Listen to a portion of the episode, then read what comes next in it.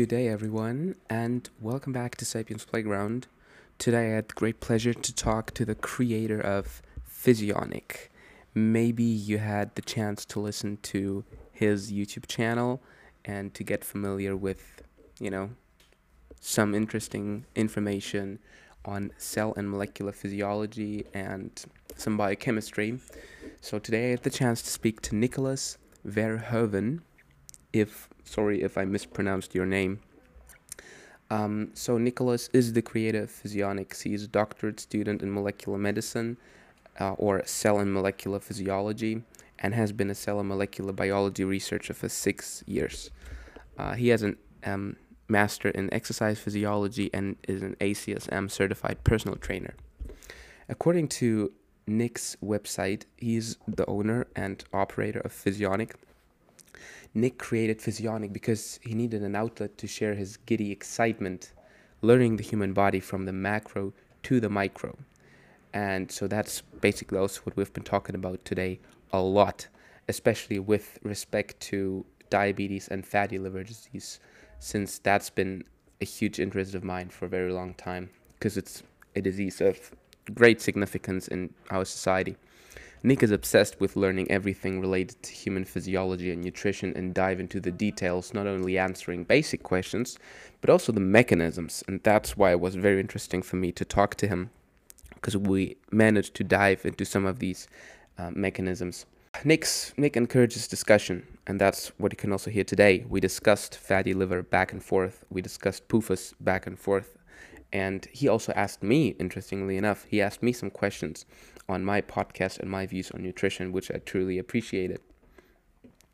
Uh, Nick's plans are numerous and detailed, but ultimately he wants to bring bring clarity to understanding the human body to anyone wanting a quality university level education with added transparency. I truly appreciated his perspective. Nick is a very nice guy, and you will hear that in our conversation that his perspective is nuanced and well formulated and articulated and that he admits if there's something he doesn't know or hasn't done enough research about because m- many topics in nutrition and health and biochemistry are really complicated. And um, yeah the humility really struck me as very uh, genuine. So enjoy listening to the episode and here is nick from physionic. Let's go So hey, but it's super yeah, cool that we sure. that we get the chance to to have a chat. Yeah, i have I've been excited to to do this. Uh, I get asked from from time to time to do uh, to do podcasts and whatnot. And sometimes it works out, sometimes it doesn't. So mm-hmm. yeah, I'm I'm really glad that I was able to do this.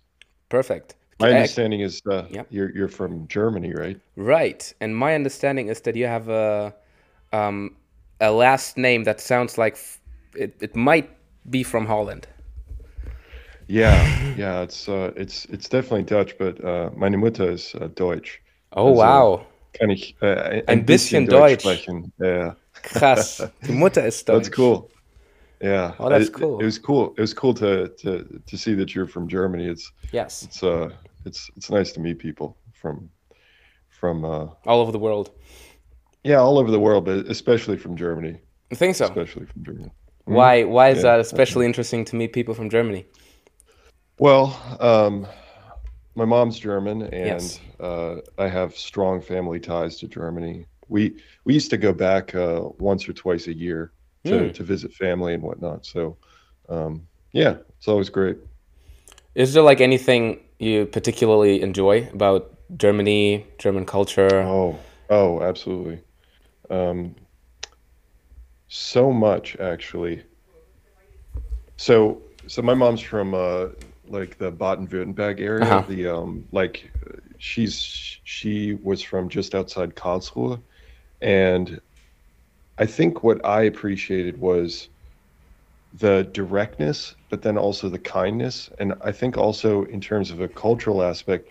I think the the relationship to food. I think that's probably more of a European thing in general, but like mm. actually going to the bakery, going to uh, get the the fresh meats like every morning, things of that nature. I I think that's something that I, I don't think you'd find that anywhere in the United States. Mm. So I think it's something that I, I, I deeply appreciate about about Germany. Absolutely, yeah. Yeah, interesting. I've never been to the United States, so I can I cannot really contrast the the the life the way I live it here mm. to how it would have otherwise been in in the United States. Uh, my girlfriend yeah. is from the US though, and we're gonna visit the US very soon, so that's interesting. Cool. But so far, I have like the only the only uh, the only let's say like contact I had with with United States was through podcasting, through people that I that I've talked to, listening to a bunch of podcasts and stuff like this. But I can imagine that it's like vastly different from from German culture and everything else we do here. It in certain respects it really is. Uh, it I think it's kind of subtle, but uh, mm-hmm. once you're kind of immersed into it, you really start to realize that there are some distinct differences that I deeply appreciate about Germany. Um, and I, I, do think mm-hmm. one of those areas is being, uh, yeah, this kind of straightforward nature that I really right. appreciate about about Germany. Um, I, I just feel more at peace. I think in general in, yeah, in so. Germany. Mm. Yeah, interesting. But uh, I'm actually curious. Uh, what what made you start this uh, this podcast? I mean, it's a great idea, but I'm I'm curious what your what yeah. your initial motivation was. Like, look, man. Um, actually, actually started by me getting invited to a show from a oh, yeah. from a fellow um, Australian guy. Uh, his I, don't, I think he's not as active anymore with his podcasting, but back then he was like doing podcasts and he wasn't really that popular, let's say. Not many people knew about him, just as not many okay. people really know about me. So I'm just doing this base, basically more or less, I don't want to say just for fun, but I do derive a lot of benefit from, for myself. And my yeah. idea always was, well, I tend to have really interesting conversations with people. And oftentimes I think, man, just imagine what how interesting it would be if we would just if we would just have recorded this conversation put it online because it was so fascinating what a what yeah. a shame that we didn't get the chance to record it.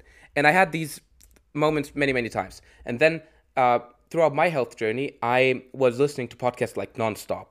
You know it was it was crazy. I was doing i would do i was doing it all the time. Whenever i would do something that would allow me to listen to podcasts simultaneously without without getting too distracted and stuff. And then when I was on the show from this Australian dude, he basically mm.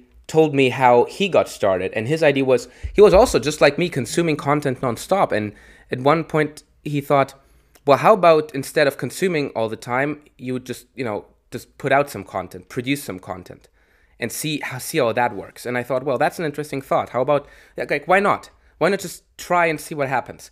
And now I can say it was a really good decision because just talking to people is so, so absolutely interesting, you know? And in the beginning, I was like getting prepared to the podcast, making notes, and I don't know, writing down some questions.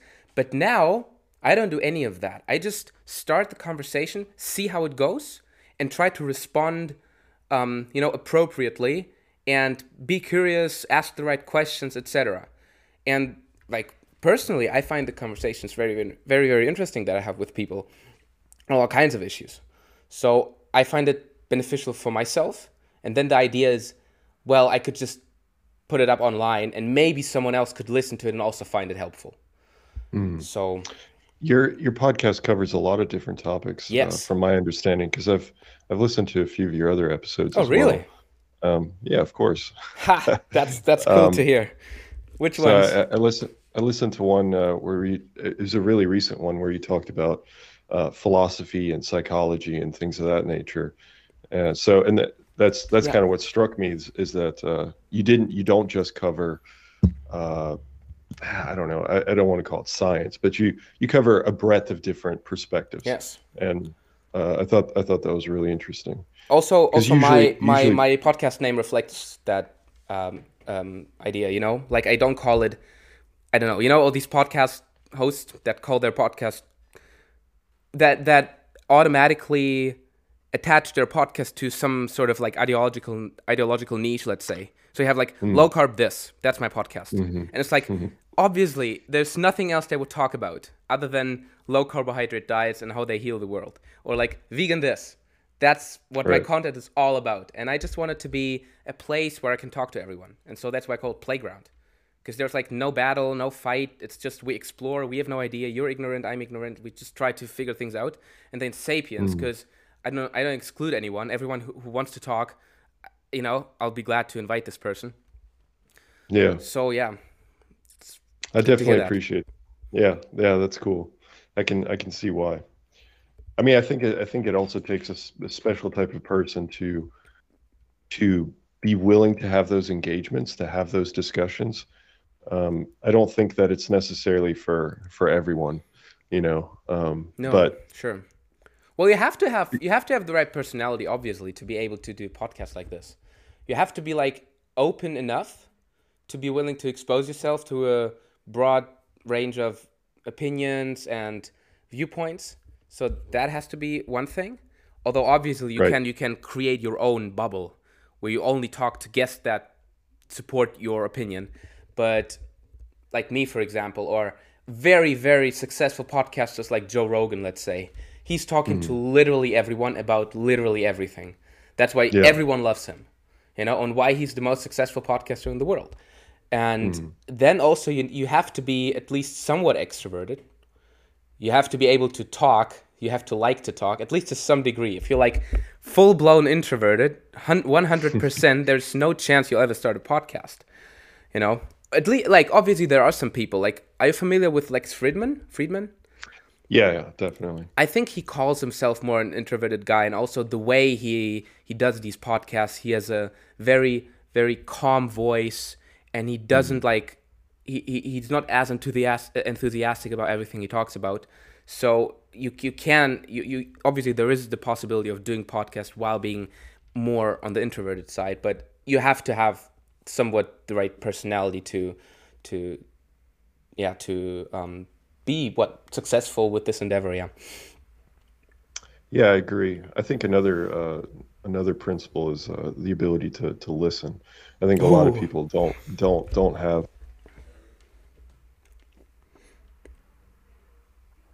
personality. It's not like you have a, per- a particular trait in a personality, and then uh, everybody should aim for that one type of personality. Yeah. But I think that uh, when it comes to podcasting, I do think the extroversion is a huge part. I think that for hmm. sure you have to be able to think on your feet, especially if you do a format like you, where you don't necessarily script things out and you just kind of go with the flow of the conversation. Mm-hmm. You have to be quick on your feet. So there's some extroversion related to that. Hmm. But then the ability to to listen is another one, um, because you want to hear what the other person has to say as well. So yeah, Yeah. I, I think I think just being generally a great conversationalist, if you get that kind of feedback from people, I think that's that's a great sign that you could probably start a, a decent podcast.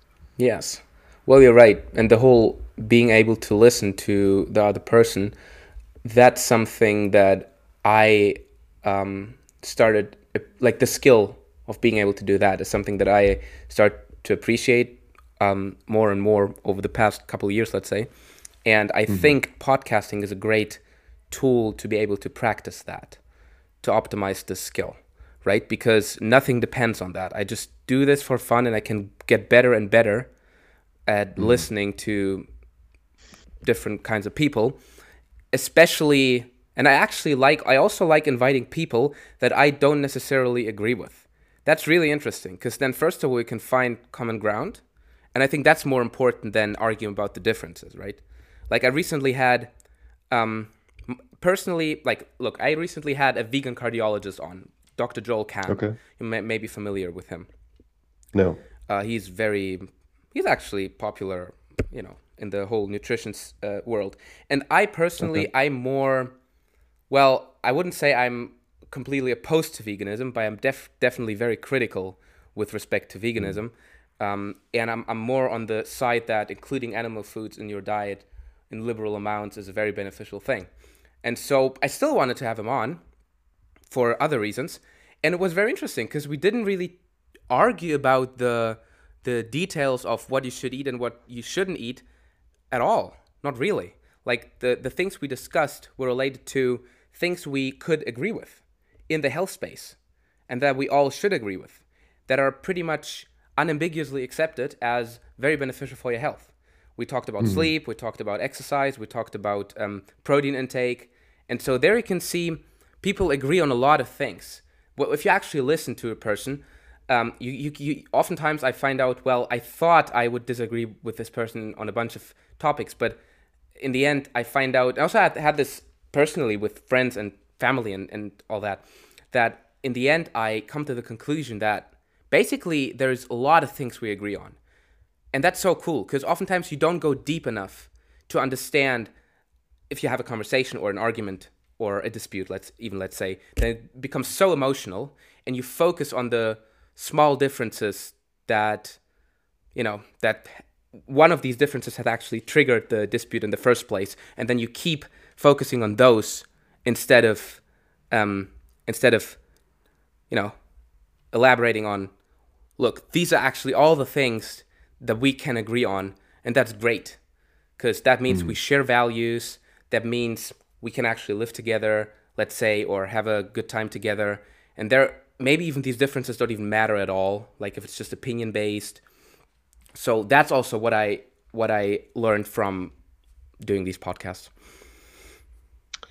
Yeah i think that's incredibly valuable. Mm-hmm. uh, i think you brought up a great point about the fact that people harp or focus in on these little differences mm-hmm. between mm. one another because I, I think that people get caught up in that friction that gets created the fact that oh wait and suddenly we don't agree on something it's like you oh, yeah. people try to bridge that that slight difference in in opinion and it becomes very personal it's like wait but i i want you have to see it the way that i see it and that then to your point people get extremely emotional and then they get lost in the argument it's not it's not about the overall ideas it's not about well i can have a different opinion from yours uh, it's it's more about i need to convince you mm. that i'm right. or I guess technically it's it, from the other side, it would be the other person trying to convince you that they're right. But hmm. um, yeah, it, I think I think it takes a certain level of introspection to be able to walk into a conversation like that and then realize, okay, we're we're definitely not going to get to an agreement on this. Mm-hmm. So let's just kind of shake hands and move on to something else that we do agree on, or just shake hands and leave the conversation. Yes. Just uh, say, "Hey, look, I, I, disagree with you, but mm-hmm. you know that's fine." And obviously, for certain topics, that they are incredibly emotional, and it's it's you can't divorce the the, the emotion from the the conversation, and uh, those those are certainly hot hot button topics. But um, overall, for most conversations, I think a lot of people can can really benefit from just taking a step back and mm. trying to to just within themselves divorce the the emotion from from the topic itself yes i agree and i was all, like also asked this many guests that i've talked to because that's a very interesting question question for me also from a like psychological perspective also just from a technical perspective why is it that certain topics elicit this um, you know insane uh, emotional reactions while others like people don't seem to care about it at all. Like look even let's say we have a difference in what is our favorite your favorite color and my, versus my favorite color. Like i don't mm. i don't care if you like black more than i do or if, if you if i like red more than you do.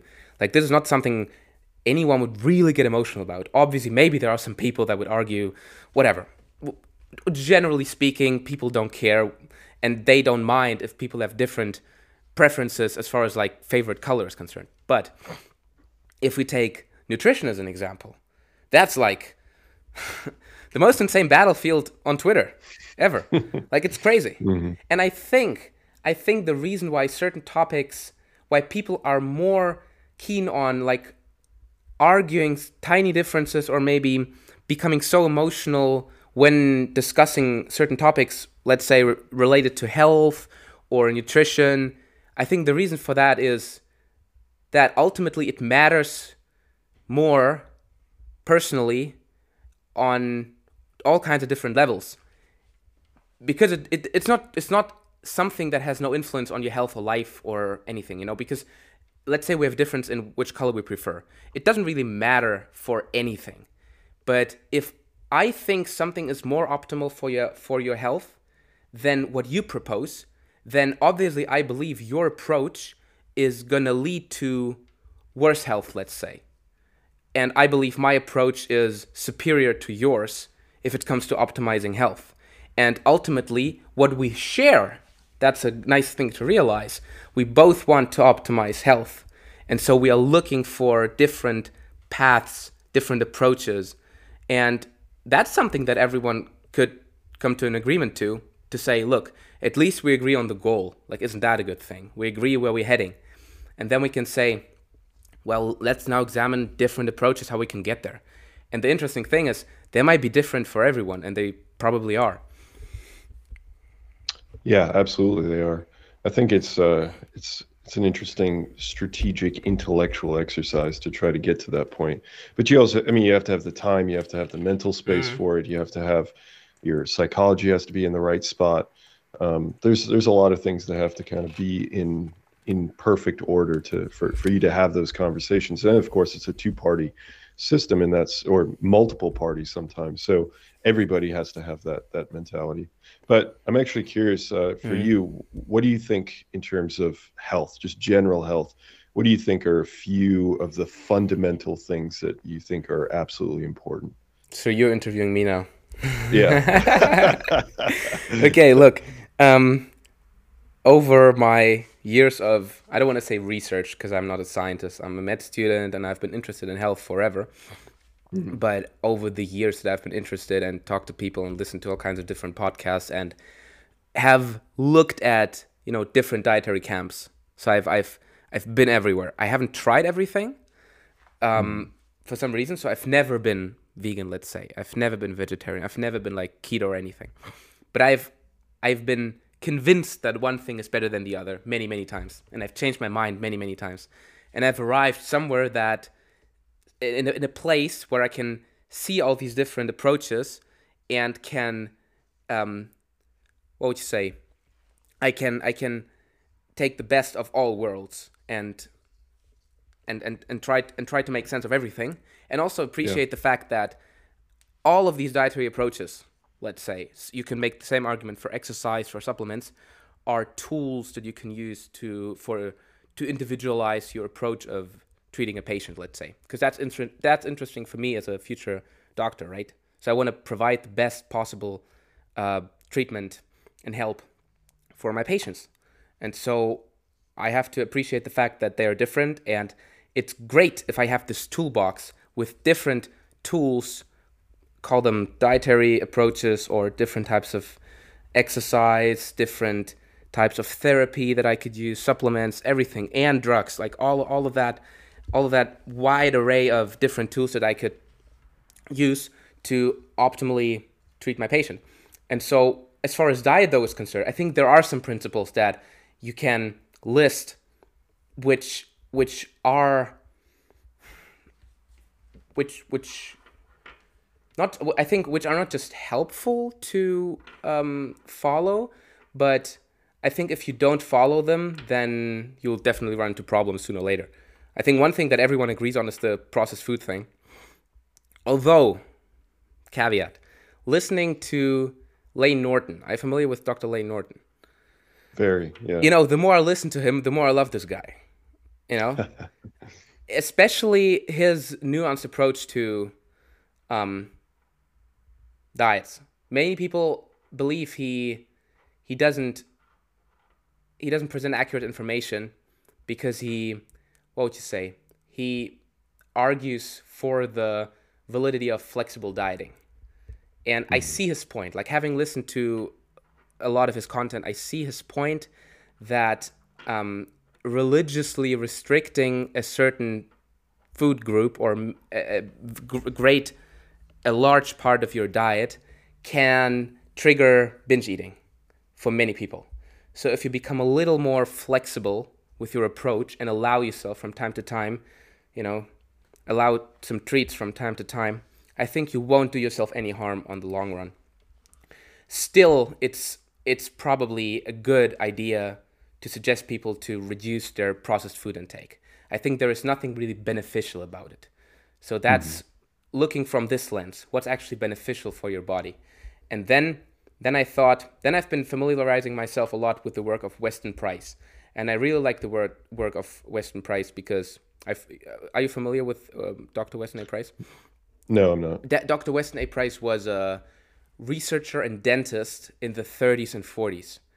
So he has um, visited many different tribes and all, all over the world. And so he's he's been traveling the world and visiting the tribes, and he was actually interested in um, in dental health. So he was he was curious why dental health is deterior- deteriorating in the in Western societies, although like treatment is getting more sophisticated and all of that. And so he he was interesting if he could find better dental health among these indigenous tribes, and you know he actually did. And so he examined he, he examined their mouths, he examined their teeth, and he wrote a book that's called Nutrition and Physical Degeneration. And his conclusion was actually, and the interesting thing was, he didn't look at Western people compared to indigenous, uh, like uh, these indigenous tribes. It wasn't. It wasn't just tribes, by the way. It was hunter gatherers. It was farmers. They were just living their traditional lifestyle. Mm. Um, he was comparing those people in this in these tribes, comparing them to people from the same tribe that have left the tribe and now live in the civilization to kind of um, make sure that genetics aren't influencing the results.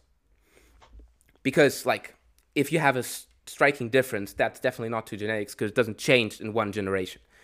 Um, and the conclusion was as soon as they transition away from their traditional lifestyle, you know, dental health deteriorates. And it was all across all societies and um, tribes. So that was very hmm. interesting. Another thing that he realized was there was no vegetarian tribe. There was no um, there was like no group, no tribe that was eating a vegetarian lifestyle or a yeah. vegan lifestyle. Um, like definitely not definitely not vegan. There were there were tribes that were relying more on dairy, less on meat, but still like everyone was consuming liberal amounts of animal products, and that's where I came um, came derived the conclusion that I think it's very beneficial to include at least some amount of animal products because they're very very very um, nutrient dense and it's the most mm-hmm. bioavailable protein. Let's say you have bioavail- more bioavailable minerals and vitamins, and so I believe it's very beneficial to include them. How much you include of animal products in your diet, I think that's up to personal preference. Some people like me, they prefer more animal products, a little less plants. Although I do like plants, I like everything. I do eat everything. I'm not I'm not animal based carnivore. I actually don't like these names because they make me uh, feel as if I like belong to a certain group and I have to agree with everything these people say. You know. Mm-hmm. But yeah, that's that's yeah. a long a long um, way to say. Number one, I think excluding processed foods as much as possible is very beneficial. Number two, including high protein animal foods is very beneficial. And then number three, fill your diet with everything that you, else that you tolerate from the plant kingdom. Because some people, you know, they have like nut allergies and stuff like this. So obviously you won't eat those foods. But I, I guess that would cover, you know, the what what what I believe to be the most beneficial things that you should uh, have an eye on, and then the rest is up to personal preference. And also, um, for certain people, certain types of diets might be extremely beneficial. For certain neurological conditions, ketogenic diets seem to be, you know, doing wonders. And I don't know. That's yeah. Yeah, those are those are three great ones. I completely agree. Definitely. Um, I think also your point about people being really ideological about their diets where they subscribe to mm. low carb or they subscribe to high carb or veganism or carnivore, you know, yes. whatever it might be. I've talked about that before. Mm-hmm. Um, and it's, to me, it's, I've, I, I, I end up incredulous, absolutely incredulous when people follow these people that are low carb this, like that's their name. It's their name. It's their Instagram it, handle. Yeah yeah they're they are screaming their bias at mm. you like hey by the way if you come talk to me i will only tell you what like within this scope of mm-hmm. what i believe and if it's anything outside of that scope you can almost be guaranteed i'm going to bash it i'm going to mm. say only negative things about it and that i mean that blows my mind because i i just can't imagine going to a person like that and actually getting a unbiased or as unbiased as possible of a of a response of of of how to live your life. And I mean, granted, if you have decided preemptively a priori that you are going to be, I'm only going to eat low carb and therefore I'm going to follow this low carb person, that's fine. But ultimately, you're just creating mm. this echo chamber of we all agree with one another. Low carb is the best for everything. Yes. Um, and you're not going to be exposed to literature that might say low carb is horrible for this or horrible for that. Um, mm. So nuance is incredibly important. So what you're doing, right, with these conversations and and kind of getting information from a number of different sources, especially for example, like the vegan cardiologist, mm. um, is is a great way to go. I I, I mean I I always uh, believe in in trying to expose yourself as much as you can to to different things, and with the mentality of the very beginning of our conversation about. Mm having that open mind to the point where okay here's where I, i'm coming from where are you coming from let's try to bridge this gap. And maybe there is no bridge between you know this gap but at least we can make it closer. And i, I can gain something from it. You can gain something from it. And yes. and step away uh, with a with a more complete holistic understanding of of health. Yes, and I think talking about it is very beneficial because then at least you can understand where the other person is coming from. You right. can bridge the gap by becoming a little more empathetic in that sense, becoming more under, uh, understanding of the position of your of your of the person you're talking to and i think that's extremely mm-hmm. beneficial extremely important also when it comes to just you know relationships in general because like mm-hmm. if we have just a very technical conversations or a vegan argues for, with a, a carnivore it doesn't like I don't know if they're so curious about understanding where the other person is coming from or just convincing them that they're right versus, you know, or vice versa. Uh, but uh, if, if it comes to like you talking to a friend or in intimate relationships, I, I think, again, you don't necessarily have to convince them of anything. You don't even have to end up at this at the same with the same opinion. I think what's way more crucial is that you are able to understand the position of the other person because then that means that this whole you know the whole the, the anxiety is gone because the idea is if, if you if you encounter um, if you encounter something that completely blows away the foundation of your entire belief system let's say then you're like oh my gosh what is this all about and then the other mm-hmm. person automatically seems like an enemy and as you said you can bridge this gap by saying okay look I see your point, you see my point, and it and now we can now we can like talk. And then we can see if, if the difference matters.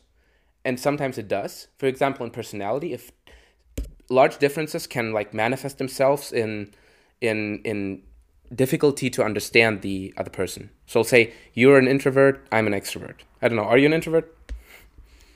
Uh, I would say I originally was more of an introvert, but since I became a lot more publicly yeah. oriented. I think I'm kind of a, in the middle. Okay, but just for for the sake of this thought experiment, you're very introverted. I'm like very extroverted. Let's just let's just pretend that um, you're I'm the one. shut down now. Oh, are we back? Oh no no no! I was saying I'm going to shut down now. As in, uh, I, okay, I can't sorry. talk anymore because I'm so introverted. no no okay okay. But for this thought experiment, I'm the one who's like 100 percentile. You're first percentile.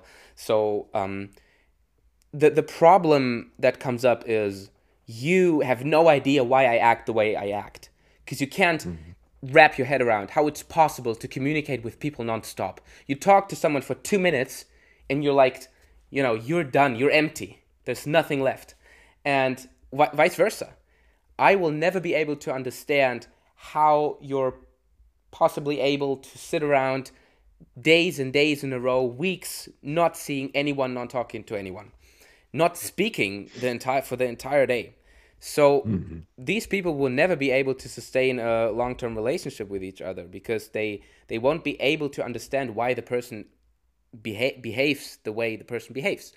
But let's say we have a slight difference. Like I'm a little more extroverted than you, let's say. Then I don't necessarily have to become as introverted as you are. Neither have you to become as extroverted as I have, as I am. Mm-hmm. But at least my scope of you know empathy is broad enough to encompass your state of extroversion. And to understand well sometimes people like to be alone and you will understand well sometimes people like going out and talking to to other people and spending time socializing. And so be able to understand that without necessarily necessarily having to to act it out. And so that i think i think it's it's it's very easy maybe to understand that with respect to personality and relationships. But if you like try to apply the same idea to different kinds of topics it's relieving because then you can say if it's really crucial we have to sort it out but if it's not crucial we can just say well at least we understand each other's positions and let's just leave it at that yeah um I've always, I've actually never said this, but I've always thought this mm-hmm. um, in in that vein of, I think I'd be really horrible at debates uh, mm. because of that mentality. What you're describing is is essential is is trying to. I mean, we're we're continuously discussing this kind of like bridging the gap between uh, two viewpoints or two identities in in the situation you're describing, and I mm. think that with uh, with debate you mm-hmm. have to come in with this like this is my stance here's the evidence i have or the the the intellectual know-how that i have and then you're going to come in with your stance of this is you know mm. what you mm. believe and you have your intellectual know-how but it it, it it, it's it's a battleground. I mean, that's yes. what a debate is. It's it's an intellectual battleground going it's back battleground. and forth. So someone has to win in a manner of speaking, yeah. And I, I think that for me, I would maybe have my original stance. I would have my evidence. I would come in, and the problem is that the moment somebody has a good point, hmm. my intuition, because I'm trying to get to some level of truth, and yeah. not I, because I, you know, as a scientist or just in general in science, you you you, you are always open. You try to keep yourself open to a new perspective of how to look at the data because you're pursuing to... truth right yeah that's, exactly that's the reason so, you, you want to figure yes. out how the world is built and how, how to navigate it exactly. So if you end up in a situation where you offer your original point okay i start out i say i believe this. I believe veganism mm-hmm. is correct for x y and z reason. The other person says i believe carnivore is better for x y z reason and we start exchanging information back and forth. The problem is that I would be like, oh, that's a good point. You know, like in in in this regard, I agree with you, and in this, re- suddenly the debate just kind of devolves into more of a discussion. Yes, where I it, it kind of like what you were describing of like, oh, now I've learned this, and now I've learned this, and it's so so. This brings me to this point mm-hmm. of I, I wanted to ask you about this because your your mentality is very much about uh, again. I'm just I keep using this analogy of bridging yep. the gap. Yep. Um, do you think that that hamstrings for example like uh, your social media presence or your your podcast growth because i have found that unless i'm incredibly controversial where i stick to my guns and i say this is the correct path hmm. and then i pull this this group of people that also believe in this thing hmm. the problem is once you start pulling that audience you can't deviate because yeah. because those people will turn on you or they'll they'll start to there's more dissent uh, uh, across the ranks mm. um, so so being that more flexible person that's mm. that's like i will consider other perspectives is i think in terms of the social media age mm. of of trying to go viral and whatnot i don't think that it's i mean you tell me your opinion but i hmm. don't think it's that conducive for actual growth no it's even actually not it is, i agree yeah even though i do think it is fantastic for hmm as a quality person, as a growth, mm-hmm, as a as mm-hmm. a person, it's it's extremely valuable. But in terms of growth on social media, I don't think it's that conducive. But not you, in the short term. Look, not in the okay. short term. And uh, it, it's like an exercise, you know. I could mm-hmm. I could go really insane and focus on one thing only and um, neglect everything else, and I could get great results in that one thing and become the best but also an exercise. I take a broader approach. I want to develop in a more holistic manner. And so if if you look at social media and podcasting, you're you're absolutely right. My podcast hasn't really been growing that much and in, in, in certain to, to, to a certain degree I don't care because I personally find this these conversations interesting and if there are like 20 30 people listening and they like it like you know more power to yeah. them and more power to me so it's like good for everyone even if it's just mm-hmm. 30 people. But I think in the long term, people do appreciate it more. I mean, the most successful podcasters have three hour conversations going back and forth, inviting all different kinds of people, calling their podcast. Um, the name of the, the title of the podcast is their name, not low carb something and this. It's Lex Fridman podcast, Joe Rogan Right. Experience, Jordan Peterson podcast, and so it's them. It's them talking to others, discussing, going back and forth, pursuing the truth. Like you can, you can really feel that. Uh, I don't know how often you listen to Joe Rogan podcast. Um, I personally try to, but they're like so long. It takes me like a week to get through one podcast, but um, I, I really enjoy it so much. Even if I hear the guest or Joe Rogan saying something that I would phrase differently or that I don't necessarily agree with, I'm like, I don't know, like I don't care. He's a great guy. He he he, he tries to pursue the truth. You know, he tries to figure out. He tries to find common ground with the guest, and he's actually critical. He asks critical questions. He's not afraid of asking them, even though he's being like pushed by by the media. Pushed. Um, no, what, what would you say? He's being pinnacled by the media, um, and he's being um, presented as some for some type of conspiracy theorist and this and that. And, I mean, in the end, he's genuinely trying to have great conversations and finding out what's what we can agree on and what's what's the most reasonable, what's a reasonable approach to go about like solving all these problems that befall society. Right. So I believe I believe if, like I personally for now I don't focus that much on my podcast growth because I still have medical school and different things that I um, I'm, I'm focusing on. But I think still this approach will um, is, is, is- more beneficial in the long run and it's of higher quality as you as you pointed out. It's it's better for Much these higher. 30 people. So I'm I'm, I'm more happy to to uh, to share greater quality content to like 30 people than ideological crap to a thousand. Absolutely. I I second that Hmm. wholeheartedly. Yeah, I've been I've been working on physionic for eight years straight. Um, and T- tell me how I- it started. Okay, now it's my time finally to ask a question. okay. you're, P- Uh, you're you're a scientist. You're you call yourself physionic or your pod your podcast your YouTube um you call it physionic. Tell the story behind it, behind how you came to um to appreciate science, to become a scientist, and to you know build this channel.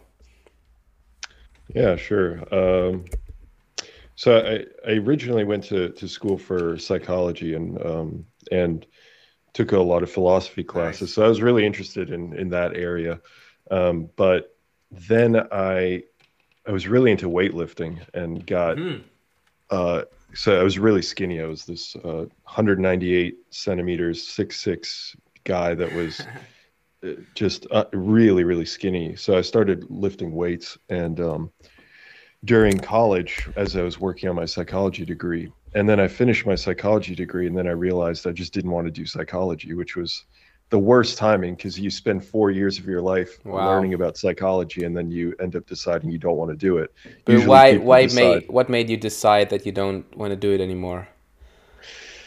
Yeah, the, the reason why was because I was spending all my time researching how the body works um, so that I could become better at lifting weights and growing muscle Uh-huh. and, and, and getting stronger. So then that was kind of a light bulb moment for me to to then realize, well, I shouldn't be pursuing psych. I, I'm not spending any of my free time on psychology, but I'm Mm. spending all my free time learning about how the body works. Mhm. So I decided to go back to school and uh, pursued exercise physiology and nutrition science, and um, then eventually got into a master's program for exercise physiology.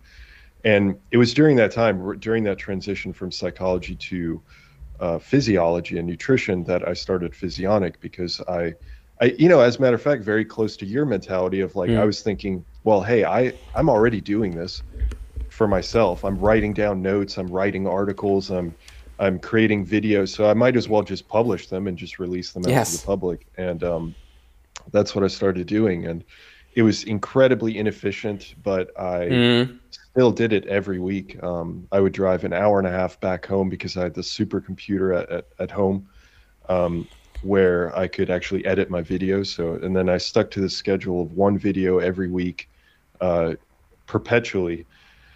And Wow. then I finished my my master's program, and then I decided, well, I didn't want to pigeonhole myself to just exercise Hmm. um, because I'm fascinated by medicine and cell biology and all these Mm. different aspects of physiology. So I I made a promise to myself that for my PhD I was going to go for molecular medicine. So to Wow. specifically cover um, the whole body, so that I could, because once I graduate, in a similar situation with you for Mhm. for medicine, is that um, there is a certain level of authority that comes from having a degree in a broad field. And then you can specialize, of course, from there. But it's much more difficult to go from a narrow field and try to have authority into a broad field. Oh, absolutely. Um, I I would I'm not going to throw anyone under the bus, but I would say chiropractors, many chiropractors, uh, have this real specialty, which they're really great at doing that. But then they broaden into a, a, field that they have they have no training in how to assess the literature, or they have no Mm. training on how to interpret results and whatnot. And then they start giving dispensing advice, and they're Mhm. just they're not qualified. Hmm, Um, hmm. and I, I think that's where formal education is incredibly important. Hmm. But that said, Physionic grew from this kind of project that I just wanted to throw out content to something where I have this new goal of I want to take medical literature and make it understandable for the public without dumbing it down too much. Because I think that's an area we have tons of pop science channels, like tons of people that are like, uh, the mitochondria is the powerhouse of the cell, you know, and you see these graphics of like Yeah. ATP or energy, and there's nothing wrong with that. I have no problem with that. It's just, it doesn't make me happy. I, I love reading the intricacies of exactly, well, how does the mitochondria do that? You know, how does it yeah, move exactly. molecules within itself to actually do that? And now these nebulous that we- terms, these nice things that people throw around, they they don't satisfy me at all. It's like, yeah, I'm way more, and and that that that is with with with respect to literally like everything that I hear uh, when it comes to health, or if if it's not technical enough, I'm like, oh, you know, screw it, not interesting enough. No, I I feel the same way, and I to be honest, I mean this is a fault of mine, but I, I think that sometimes I wonder if the person even knows the answer. Uh, Yeah. If if I were to ask them just one layer deeper, well, how does that happen? Mm. I, I feel like they just have a blank expression, like they wouldn't be able to explain what happens because it takes a massive amount of effort to read through the literature, and and of course, uh, that's where that formal education comes in because you get trained in like, okay, look at these variables, understand these experiments, know how to uh, diagnose the statistics, and all those kinds of, of things are not accessible to the general public. So I really wanted to offer now the way Physionic is transformed, Mm. a way for people to go from the the slogan is from the macro to the micro, to to go from understanding kind of the pop science, like the whole body, how it affects the whole body, down to the subcellular. Like if we were to to trace, let's say diabetes, for example. Yeah. Like okay, everybody understands high blood sugar, high insulin. Okay, but why is that occurring? Yes. And then like what tissues do we need to focus in on? And then within the cells, what's happening within the cells? What molecules Mm. are changing Mhm. that's causing the overall effect for the entire body? And And then what causes the Being- changes of the molecules in the cell?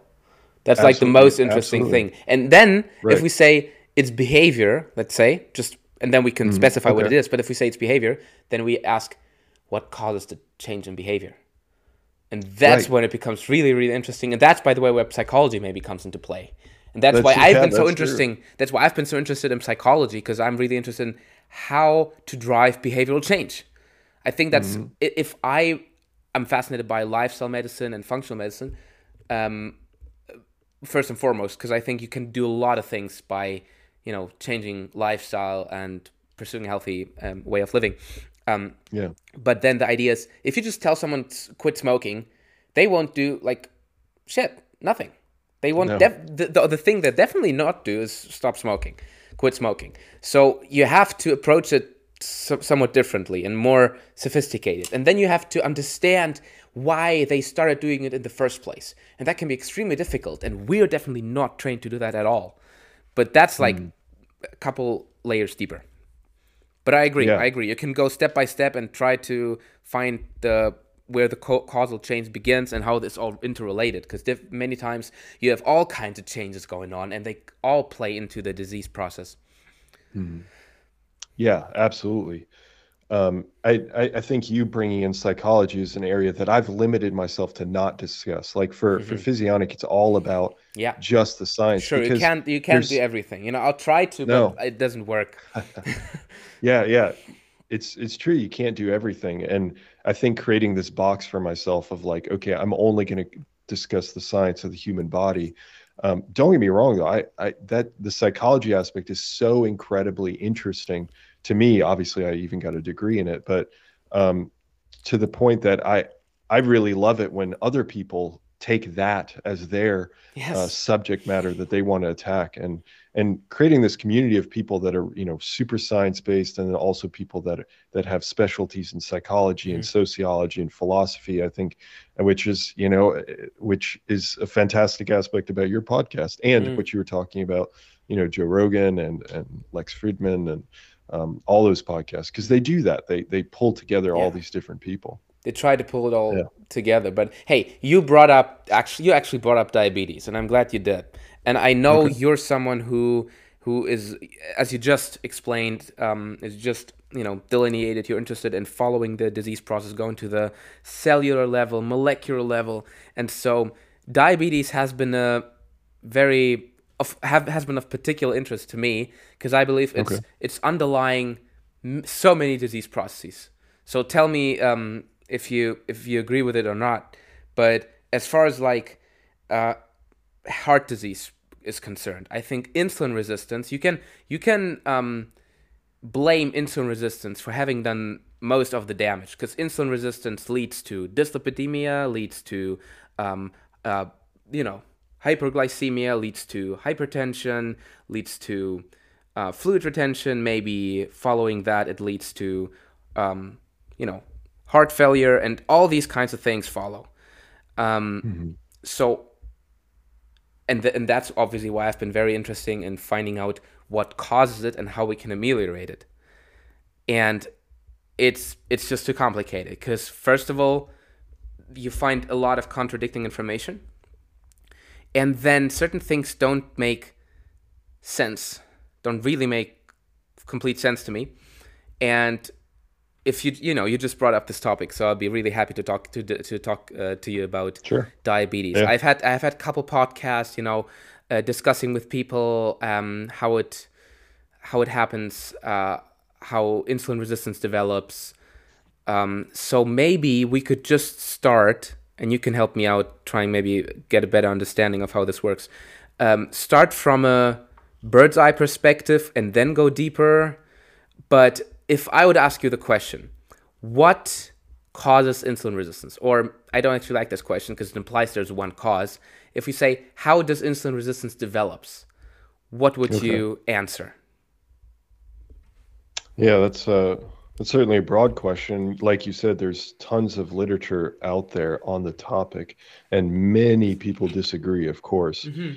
um, I think I think that so far what I've read has led me to this conclusion. Not that it can't change, but I, I have read quite a lot on diabetes and and uh, insulin resistance, yeah. and I would I would say that there are two primary kind of big picture, bird's eye view reasons why mm-hmm. we become insulin resistant.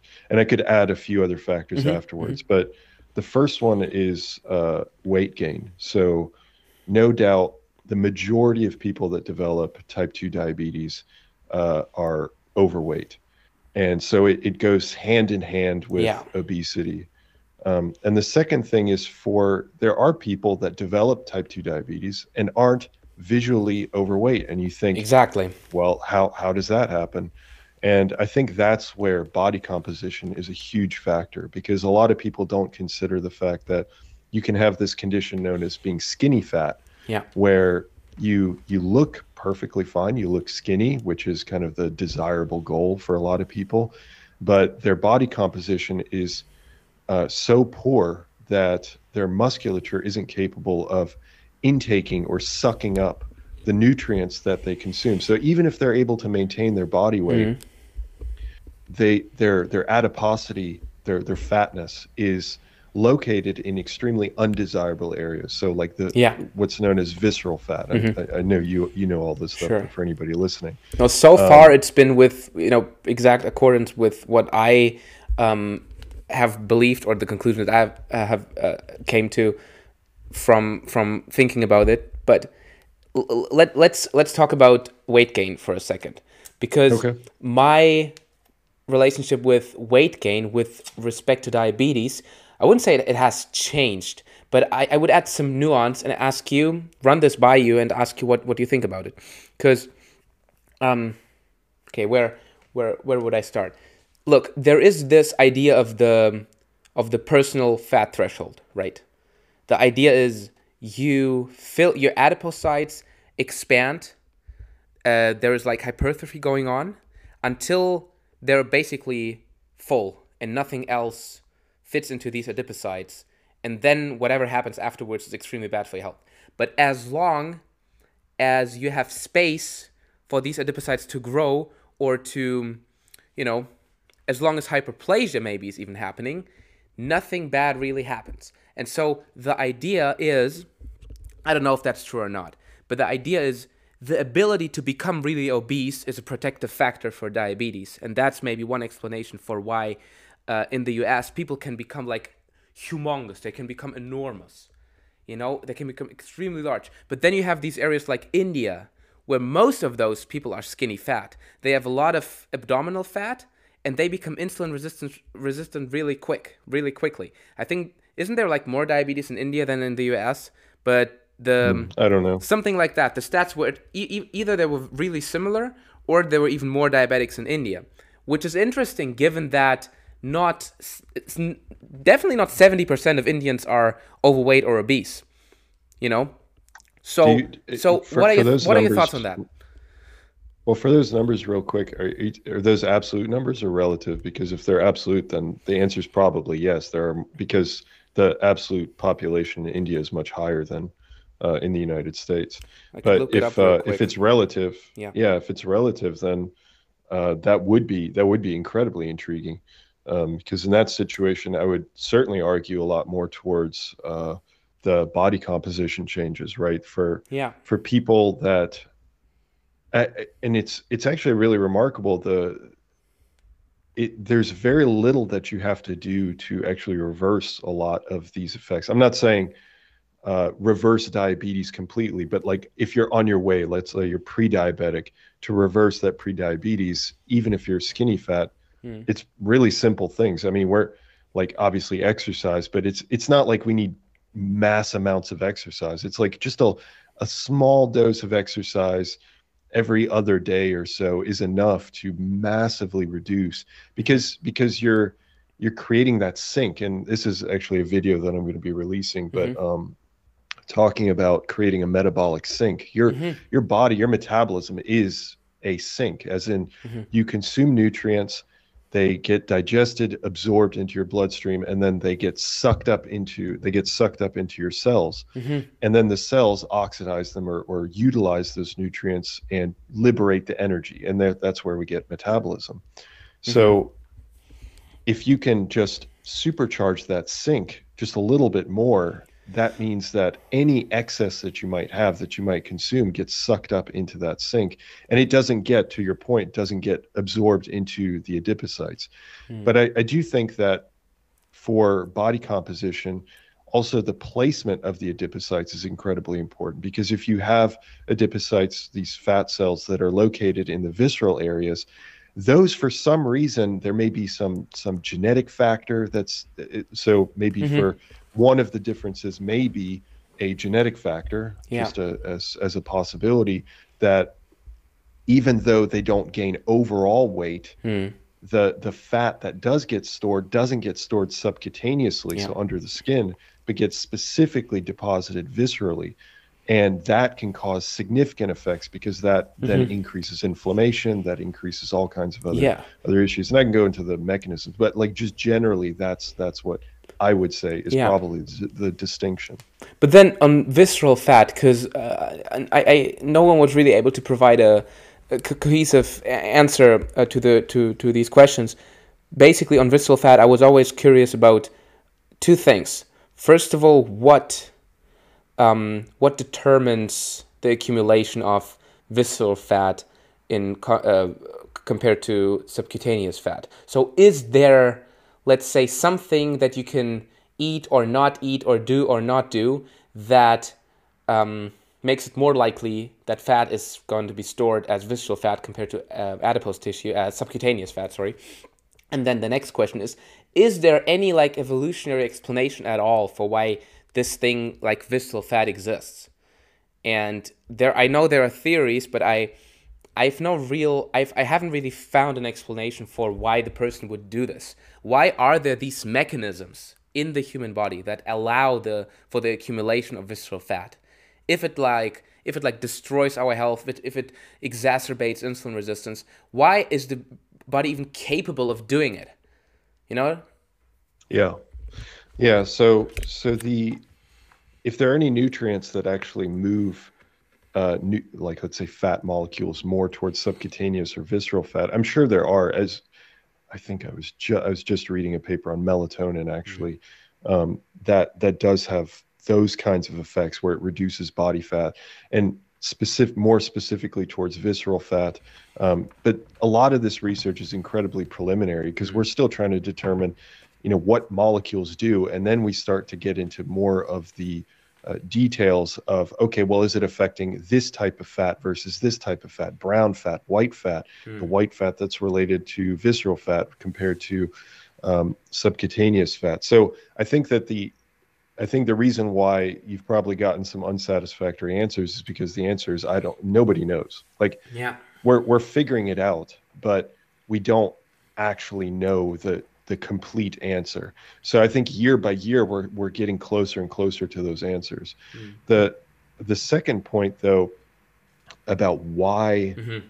why we actually accrue visceral fat, if I had to give an argument, I would say that it is because of location.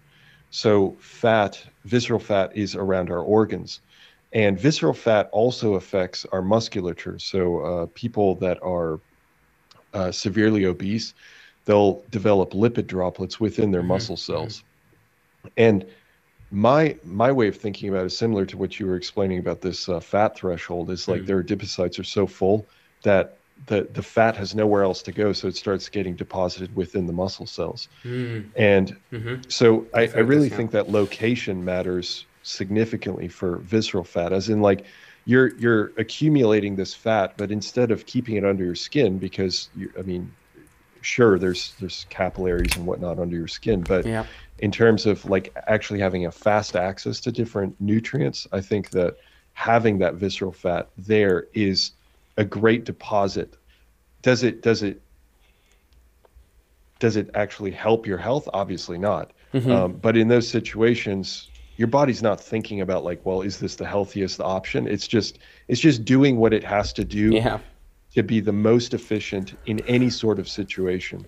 And so people throw out evolutionary ideas and whatnot. And I, my answer every time for evolutionary ideas is like, yeah, that's possible. That that's plausible. But can I answer that? I mean, my degree, my reading studies, none of that is ever going to offer an a, a oh this is the reason exactly why we can just be we can just offer plausible explanations for for why Yeah, oftentimes we be the way that speculate, they are. right?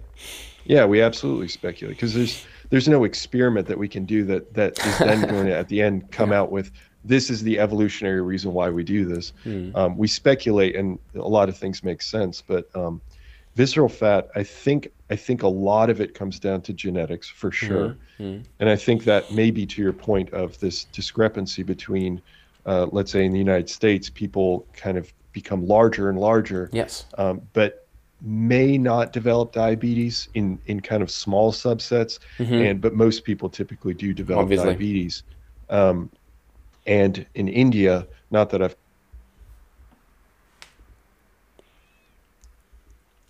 weight they add a lot of visceral fat Yeah. and that affects their insulin sensitivity and therefore uh, they develop diabetes By the way, I've looked do. I've looked up the the stat real quick, and the numbers Okay. in, in America are more what would you say um, research so there are clear numbers something around like 10 Yeah. point something percent although i obviously believe that this is there's like gross under not reporting but um, me too. not a, like the, the the the thresholds for when we diagnose diabetes are pretty high and most doctors say oh hbA1c 6.4 well you're almost there but you still don't have diabetes.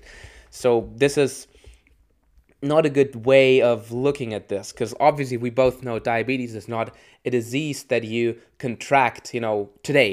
It's something that Mm-hmm. you know develops over decades sometimes. Absolutely. so i- it's it's not a di- it's not really a diagnosis. It's like it's a diabetes itself it's it's a pathophysiological process it's always a process so it's not like an infection where you're healthy and suddenly you're sick and you're infected and now, now it's gone it's not like that at all. But people, we, we think about diabetes like that because we have these diag- diagnostic criteria. But still, we have th- we have this error everywhere. So roughly 10% in the US and something between 9 and 20. So they're obviously not clear numbers apparently in India. So Okay. Something between 9 and 20 implies that it might be similar to the US, something around 10, but might also be higher. That's why I Yeah. said um, it's striking that there's not as much obesity, but almost exact the same number of diabetics, relatively speaking, or more. Yeah. Which Or more, means, right. which means, obviously, weight gain drives insulin resistance. But with the idea with the personal fat threshold, suggests that the ability to store more fat subcutaneously is protective. Not that Yes. you it's not it's not protective in the same way as exercise is protective, where as you exercise more, it protects you more and more. That's not the case for like gaining fat. If you gain more fat, you become more insulin resistant. But mm-hmm. the the genetic predisposition to being able to store more fat subcutaneously or anything that allows you maybe there are certain environmental things that would be the next question is there something that we can do that can have an impact on how and where we store fat Is- is How it- and where we store fat. Yes. You know what I mean?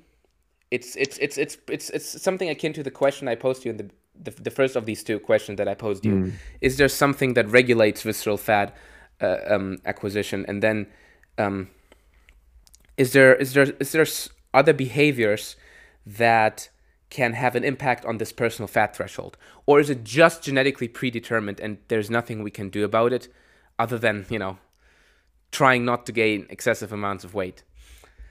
I think I think there are. Uh, It's it's definitely not an area that I've done any reading in uh, to any substantial degree. I mean, it's it's an area that I've, I have one example in my mind um, where I'll just I mean I'll just be reading studies and they're they're not necessarily studies that I cover for physionics, so um, I don't go into as much depth. I just kind of peripherally read them. But one of the studies that I, I ran across that did discuss something along those lines was the consumption of uh, unsaturated fats. So that that led to a change. If I remember correctly, that led to a change in the fat deposition. So when people gained weight, but they were consuming more unsaturated fats, they tended to uh, accumulate less in their visceral fat as opposed to their subcutaneous fat. Um, but beyond that, so so the answer is yes. There's probably things that you can do. My next question, then, which I do not have the answer Mhm. to, is what's the effect size? So if we um, if there is Yeah. a shift, is it like a 1% shift or can we actually really make a dramatic shift of like 30, 40, 50% or Mm. whatever it might be? And I think that there are certain nutrients that we consume that, again, we're still trying to research Mhm. that uh, do have that impact. But I don't know them, and maybe cutting edge researchers know them that actually do that kind of research. They probably be able to Mm. offer better answers. Um, but I did want to mention one other Mhm. thing too is your point about diabetes not being something that quickly happens. It's Mm. not like you just wake up one day or you go to the doctor and you just, oh, whoa, where'd that come from? You have diabetes. um, yes. I, I th- in the United States, there's this this a huge problem, which I would definitely encourage people to to pay attention to. Is if they go to their doctor, let's say let's say somebody goes to the doctor every year, they get a checkup, and their doctor, you know, their blood sugar is in the normal range, um, the problem with that, which I think is an excellent point from from you, is that the problem is it doesn't look at the other side of the equation. It never like the, when you get your metabolic panel done, they don't tell you your insulin levels. Yes. They just tell you your blood sugar levels. So Yes. the, it, it's on you as the the customer or the patient even if you feel like everything's fine i mean it, reasonably like if you work out and and you eat a relatively normal diet then you probably don't need to worry about it but if your blood sugar levels are normal and you're overweight for example even if it's slightly overweight or you just don't exercise um, you should every once in a while get an added panel done for your insulin levels because it's highly possible that your insulin levels will be raised Yes. and your blood sugar levels will be normal and that's because your body is fighting to keep those blood sugar levels normal Yeah. so your doctor is not seeing it for years because they're Mhm. not checking for that that insulin That's an excellent. second- That's such an excellent point. Uh, before before you uh, go over to your next Yeah, point, yeah. just want to make a quick comment. Interestingly enough, like I did that for my parents' insulin panel, and doctors Okay. like they have no idea. They ask why. Why do you want to have? Why the hell do you want to have an insulin checked? Like you don't Right. need that. We have your HbA1c and this and that, and all fine, or it's not fine. But um, the the point is for people to understand because because we mentioned that diabetes develops slowly incrementally over time worsens over time. It's like something drives insulin resistance. We're yet to figure out what exactly that is but then as soon as your body starts becoming insulin resistant then it's a curve. Then your cells become more insulin resistant. Then at some point your liver becomes more insulin resistant or first deliver whatever that's that's all um, also up to um, examination but then the body fights back because the body obviously tries to keep the blood, blood sugar levels low. It's obviously detrimental to your health. It's harmful to have high blood sugar levels all, all the time. We see all the complications from diabetes. And so the body compensates by increasing insulin levels and um, increasing them to the point where blood sugar levels still remain normal or low. And then at some point, that's the theory, uh, pancreatic beta cells, they just have no, not the capacity anymore to produce that high amount of insulin. Then it starts dropping, glucose starts rising, the liver, you know, starts producing even more glucose paradoxically enough.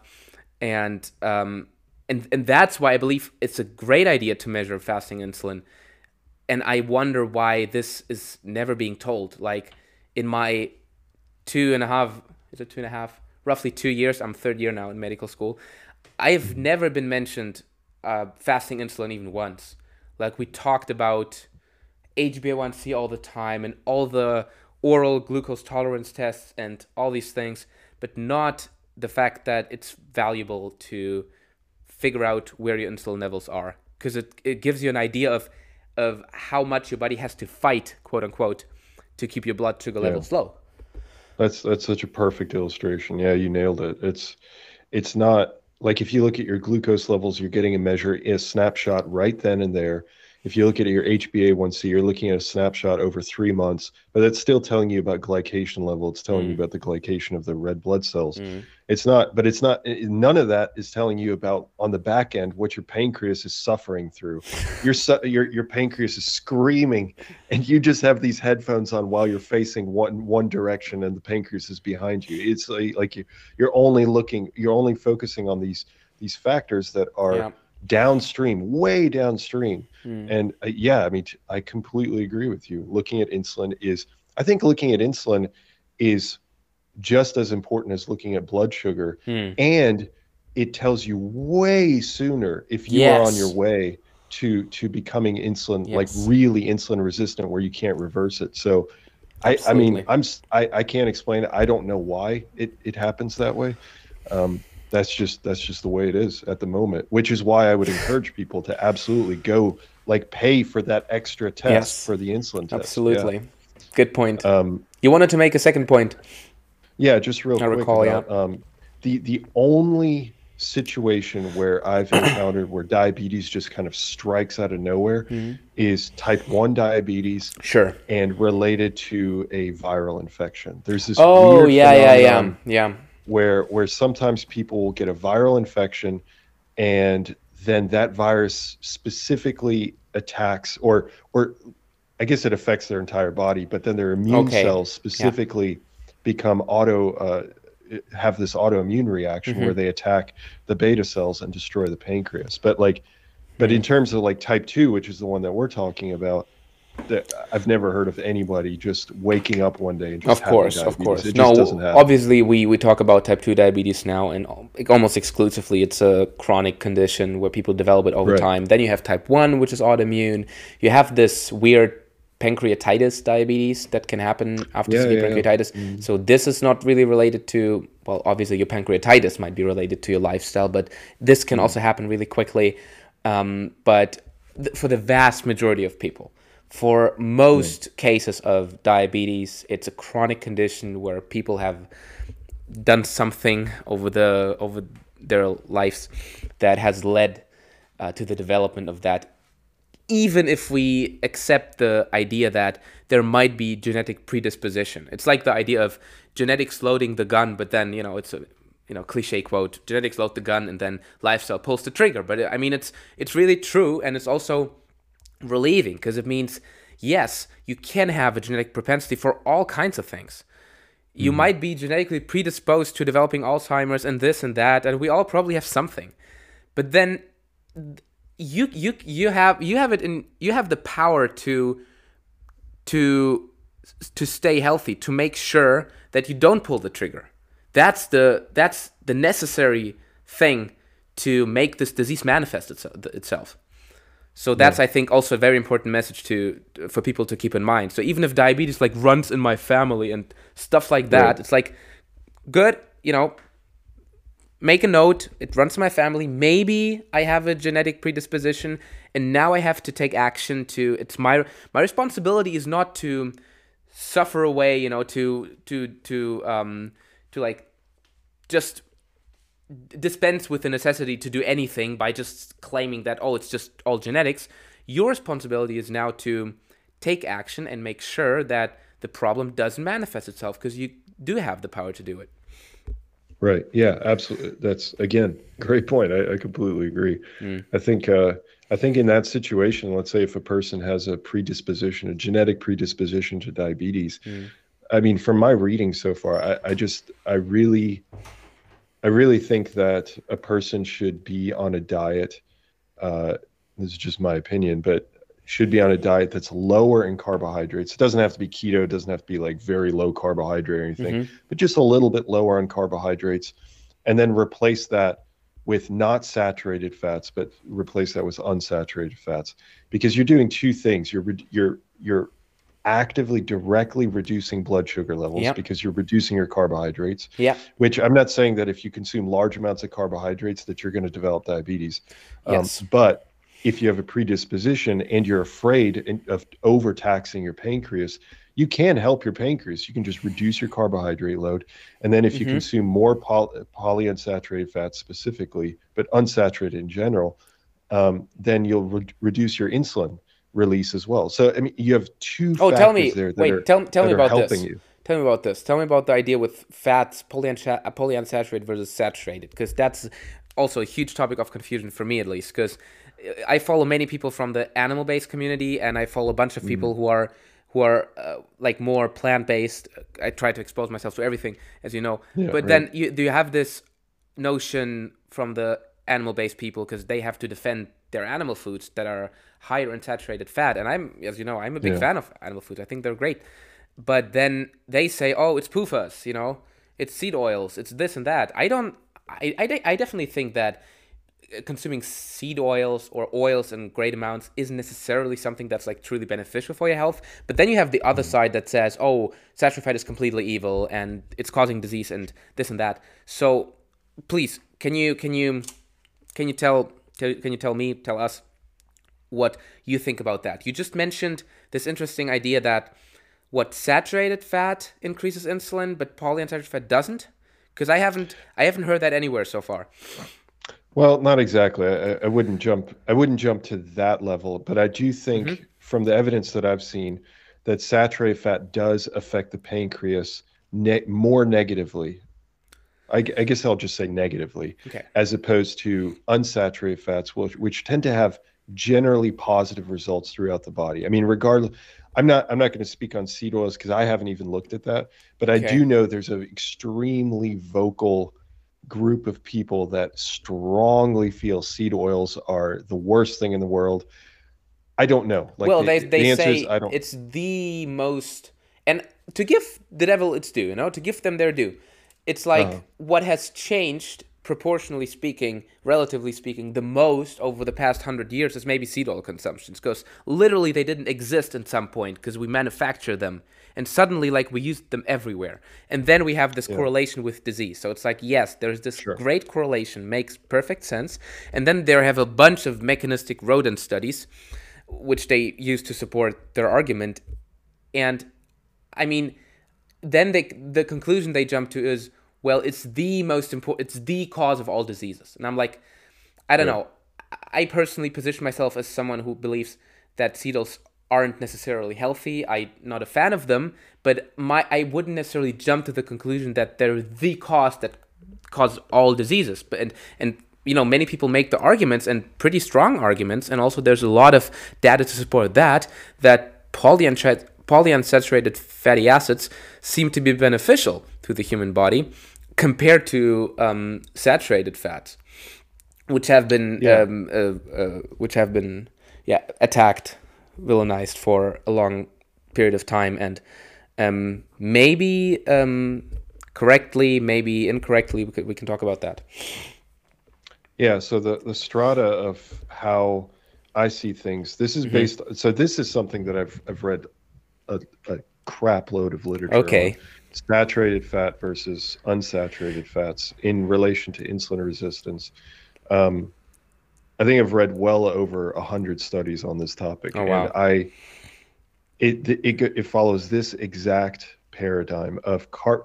If you take saturated fats and you replace them with carbohydrates, there's there will be no added benefit or no negative effect. It's they're essentially equivalent in terms of their overall effect on your body um, from an insulin resistance standpoint. Carbohydrates, but just in general, if you were to replace it one for one, uh, calorically speaking, then you would see no net benefit to your health. However, if you replace saturated fats with monounsaturated fat, there's a slight benefit to your health, and, and, uh, that's that's really pretty universal.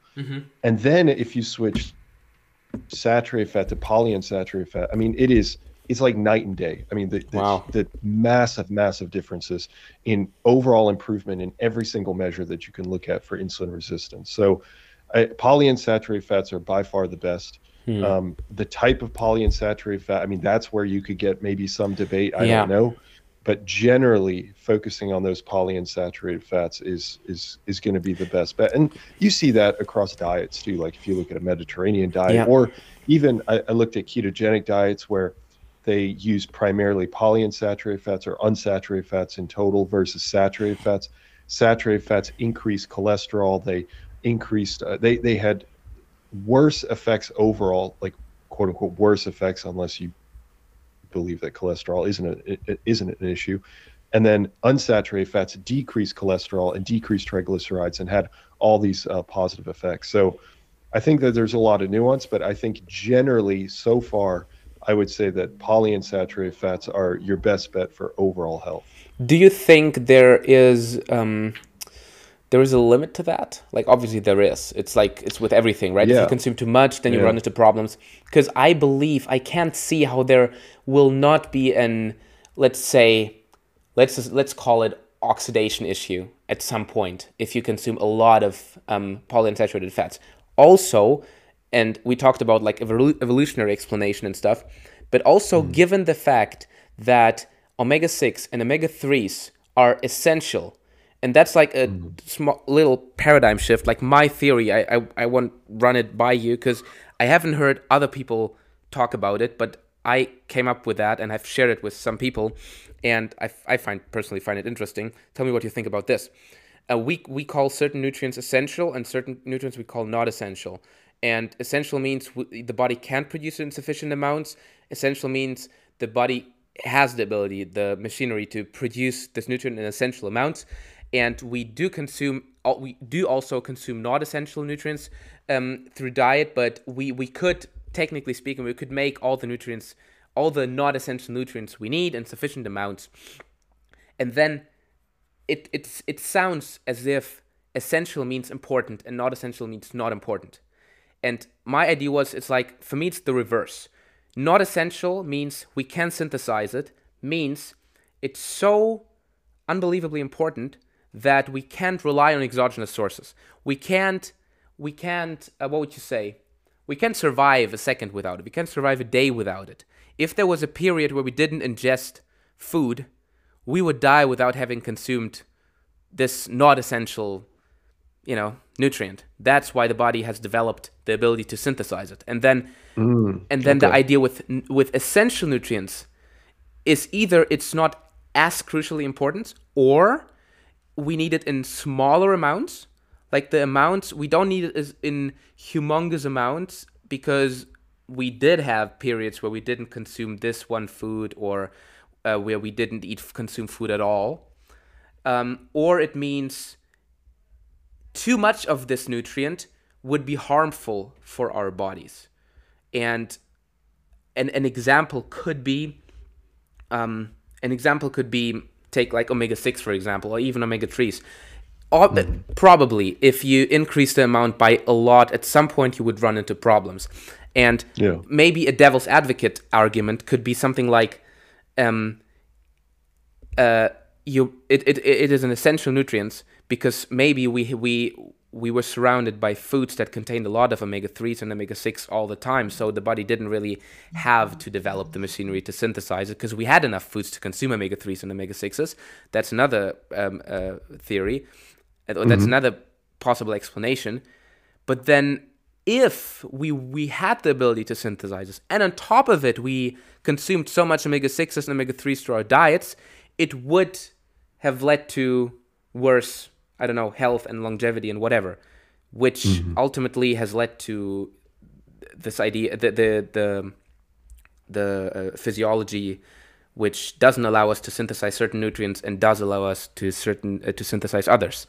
So that's a long way of asking.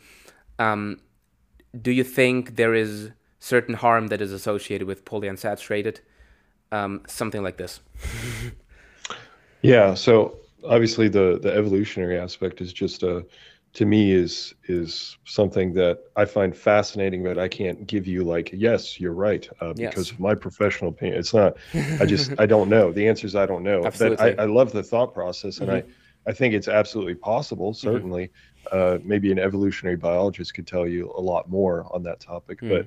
But um, but to the overarching question of like can too much of polyunsaturated fats, especially if you start breaking it down to like omega six and uh, and omega threes. Yeah, absolutely, yeah. of course. Um, if you if you overconsume, I mean, I think my my overall mantra is if you're overconsuming on anything, you're doing your health a disservice. It's, mm. I mean, but the range at which you you you can still consume a particular food is extremely variable. It's not definitely like yeah. You have to be eleven to twelve percent, and if you're anything outside of that, then you're below or above, then you're dead, right? yeah, exactly, right.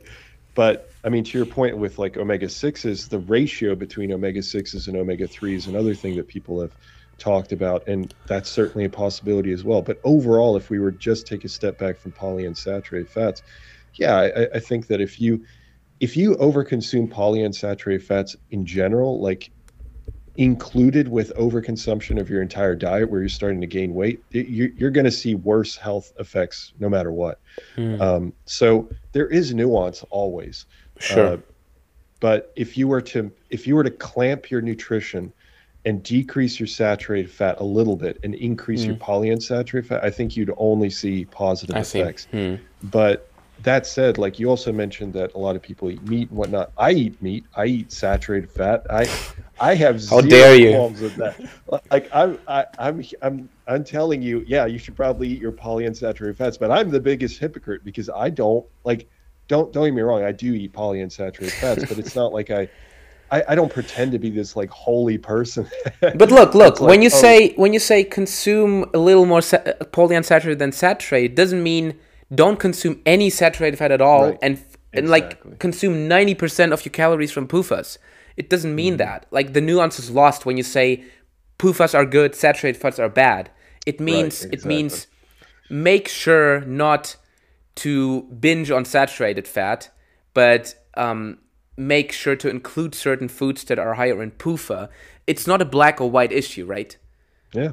Right. It's, it's as simple as that. And it, all that to say is it's like we're talking about a balanced diet. Like shockingly, like all Wow. of what we're talking about is just having a balanced diet, which is which is what people don't want to hear. They want to hear I got to eat saturated fats because they're easy to consume and and and they're they're fun to consume and I want to eat 80% saturated fats. I mean, if you do that fine, but you're you're going to be worse off for it, I think. Yeah. Um, but yeah, eating a little bit of saturated fat is perfectly fine. It- yeah. Within, I mean, moderation. It's it's it's not Yeah. a it's not a big deal.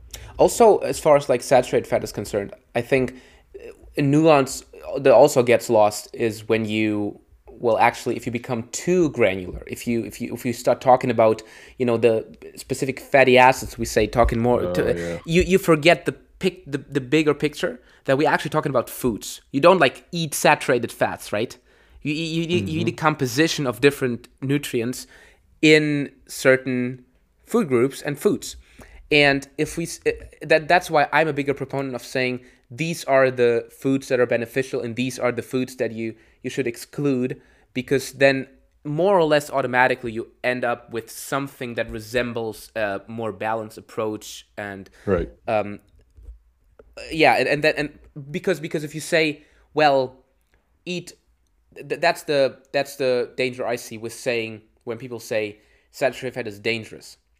I'm not saying that you said that but it, that, that's this radical black or white approach right PUFAs Right. are really good saturated fat is really bad or vice versa. Like the same argument can be made for the other side. Although i believe because the other side is more mainstream i'm not as worried about worried about that.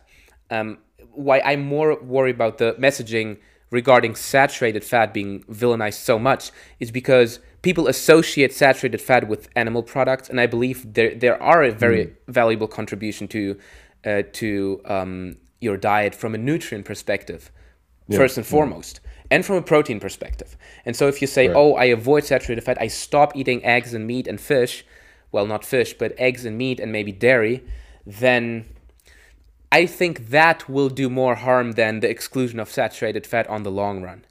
So that's why I believe this nuanced approach is important. That you say have have have your animal foods, have your saturated fat, but make sure to have your PUFAs as well. Make sure to Right. include like plant foods that can provide you with the necessary monounsaturated and polyunsaturated fatty acids because they're more beneficial to your health. Let's say. Yeah. Yeah. Exactly. I mean, I, I have nothing to add. That's, that's completely true. Yeah. Well, look, there's like ten more topics I'd like to discuss with you. Um, I'd like to talk to talk to you about um, to talk to you about um, heart disease. I'd like to talk to you about protein, but um, as we talked about visceral fat, I just to, want to circle back to to this um, Sure. idea real quick, and then we we could start to wrap up. Sure. Uh, I want to run by you an idea that I've heard. eh, The only time I've heard this theory was from Chris Masterjohn. He's he's a nutritional scientist. I know him, You know you know him. I I, I, I really like him. He's he's doing great great stuff. He's very um, I would say meticulous about um, s- s- the way he looks at studies, and he is. Um, I find his approach very reasonable. He's not dogmatic about certain things, um, and his idea on fatty liver is what I found very interesting. Like we talked about visceral fat, and Yeah. um, fatty liver isn't is is like a little different in the sense that it accumulates right inside the liver. And if we classically think about sat, um, not saturated, visceral fat, it it's around the organs, right? But like fatty liver is Yeah. when the liver itself is infiltrated with fat lipid droplets. But it's it's also something that drives the problem and con- contributes to insulin resistance. And so if we think of uh, fatty liver, then it's basically an equation of fat influx. Um, what was it? It was fat influx, triglyceride synthesis within the liver, and fat efflux. And what can drive fatty liver is one it's one of these things or all together. So you can have more influx, less efflux, or more synthesis. And what Chris Masterjohn proposed is that one crucial nutrient that um, heavily influences e- the efflux side of the equation is choline. And the explanation is this is when you have a choline deficiency, you do, don't consume enough choline, then you cannot uh, build the VLDLs properly because it's part of the phospholipid bilayer, as in phosphatidylcholine, let's say. So you need this component to to to manufacture these VLDLs to you know ship out triglycerides. And so if you don't have this, then this can exacerbate lipid accumulation in the liver. And I've heard that and I found That's- that very interesting. Obviously, Yeah. this supports my bias towards animal foods because like meat and eggs and liver have a bunch of choline. But so I like this theory, but I also want to know from you if this sounds plausible, if there's evidence to back it up with. Um, I think Chris Masterjohn supported it by mentioning, uh, how is it called, where you intravenously in, infuse nutrients to people if they're not able to consume the parenteral. No, Right, it's yeah. different. But you know what I'm talking about, right? And they Yep, some, some somehow they weren't feeding them choline because it was considered a non not essential nutrient, and they developed Mm. like fatty liver or symptoms of fatty liver or evidence for fatty Okay. liver, and so that's how they kind of figured out that it's an essential nutrient.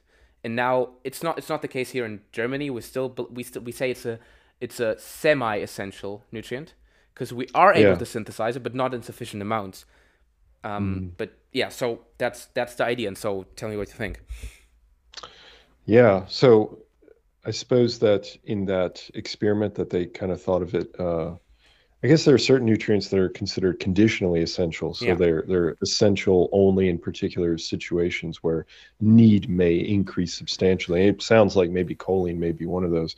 Uh, admittedly, I've not looked at choline research at all, so it's something that I would need to look into. But in terms of the transportation system that he offers of you know, like VLDL, right? Like you have these VLDL vehicles that get exocytosed, so they get released from the hepatocytes, the liver cells, and then those, as they get delivered to, or as they move through the bloodstream, they slowly get transformed into like intermediate density lipoproteins and then uh, low density lipoproteins, and they continue to to to escalate as they change uh, throughout their cascade, as they interact and deposit fats and deposit cholesterol and whatnot to the different tissues. And then those tissues eventually kick those back as HDL back to the liver. So you have this continuous exchange.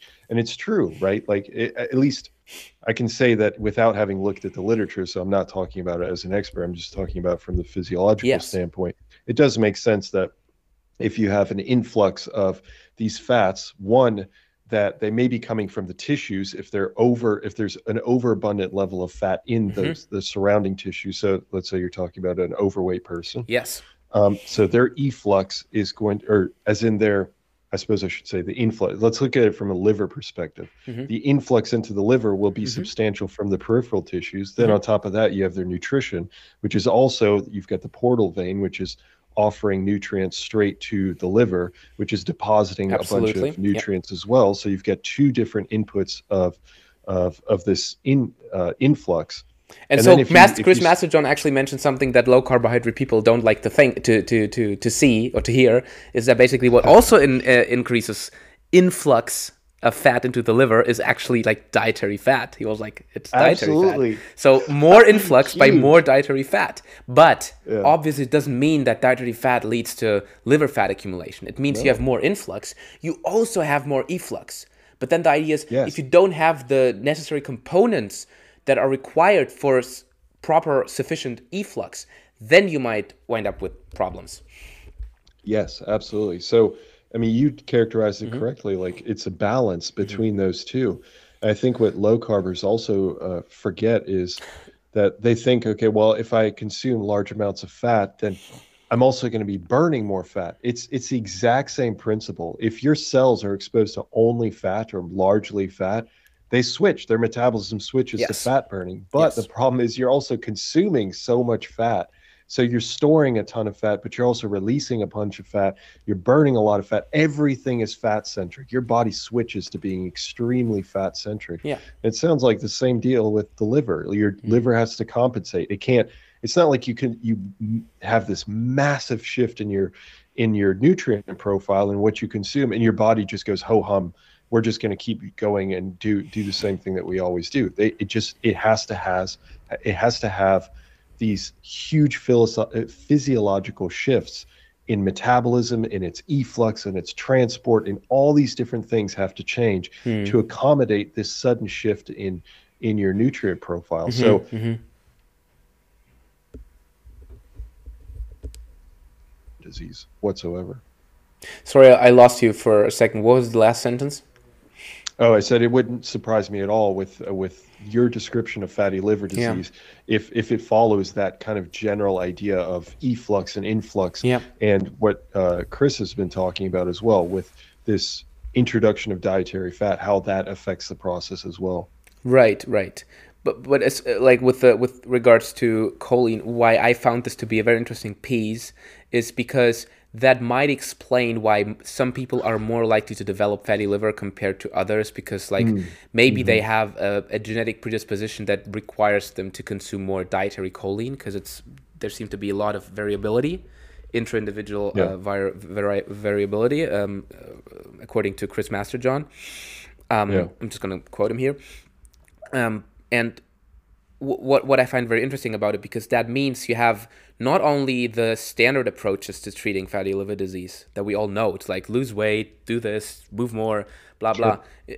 That's all good. People have trouble implementing this properly, and um, also it doesn't like always seem to work 100%. And maybe there is an argument to be made that consuming more of these nutrients that are required for this metabolism, lipid metabolism Absolutely. in the liver, if it's mm-hmm. like straight out choline or precursors necessary to synthesize choline, whatever. Maybe there are more nutrients. Like choline isn't obviously the only thing that's necessary to to um, build VLDLs. There's like more that we need to to do that to accomplish that. And so maybe I think that's why it's important to stress not just calorie and weight loss, but also the dietary quality, because that's ultimately what determines whether you receive sufficient nutrients or not. Absolutely. Yeah.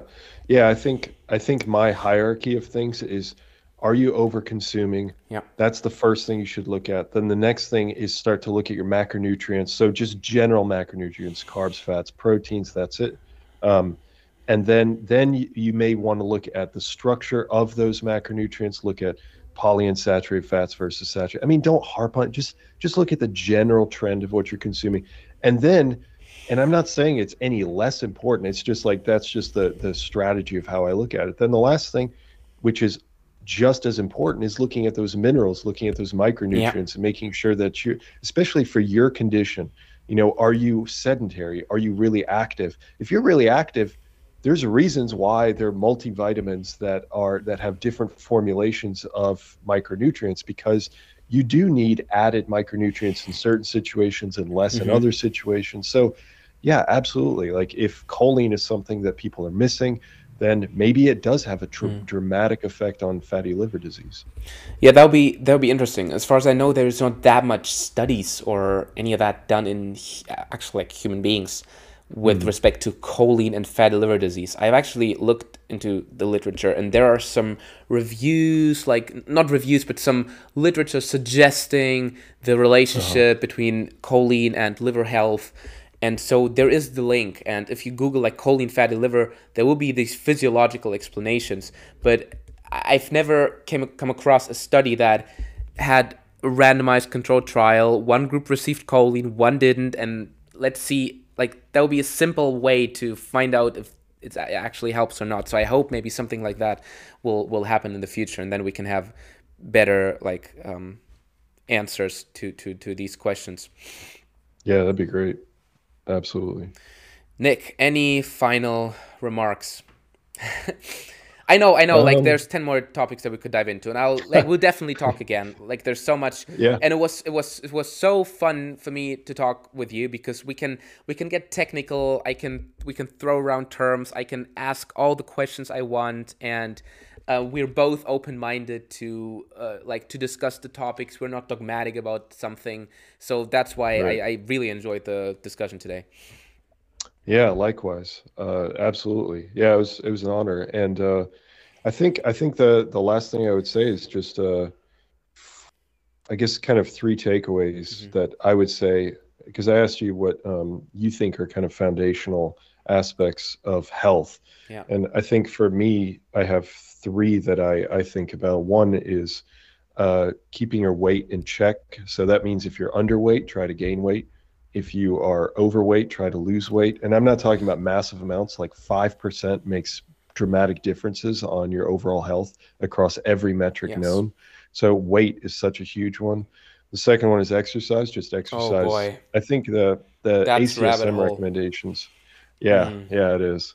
The ACSM recommendations, the American College of Sports Medicine, who I used to be accredited through, they recommend it's really small amounts, like 10 minute bouts, 10 minutes.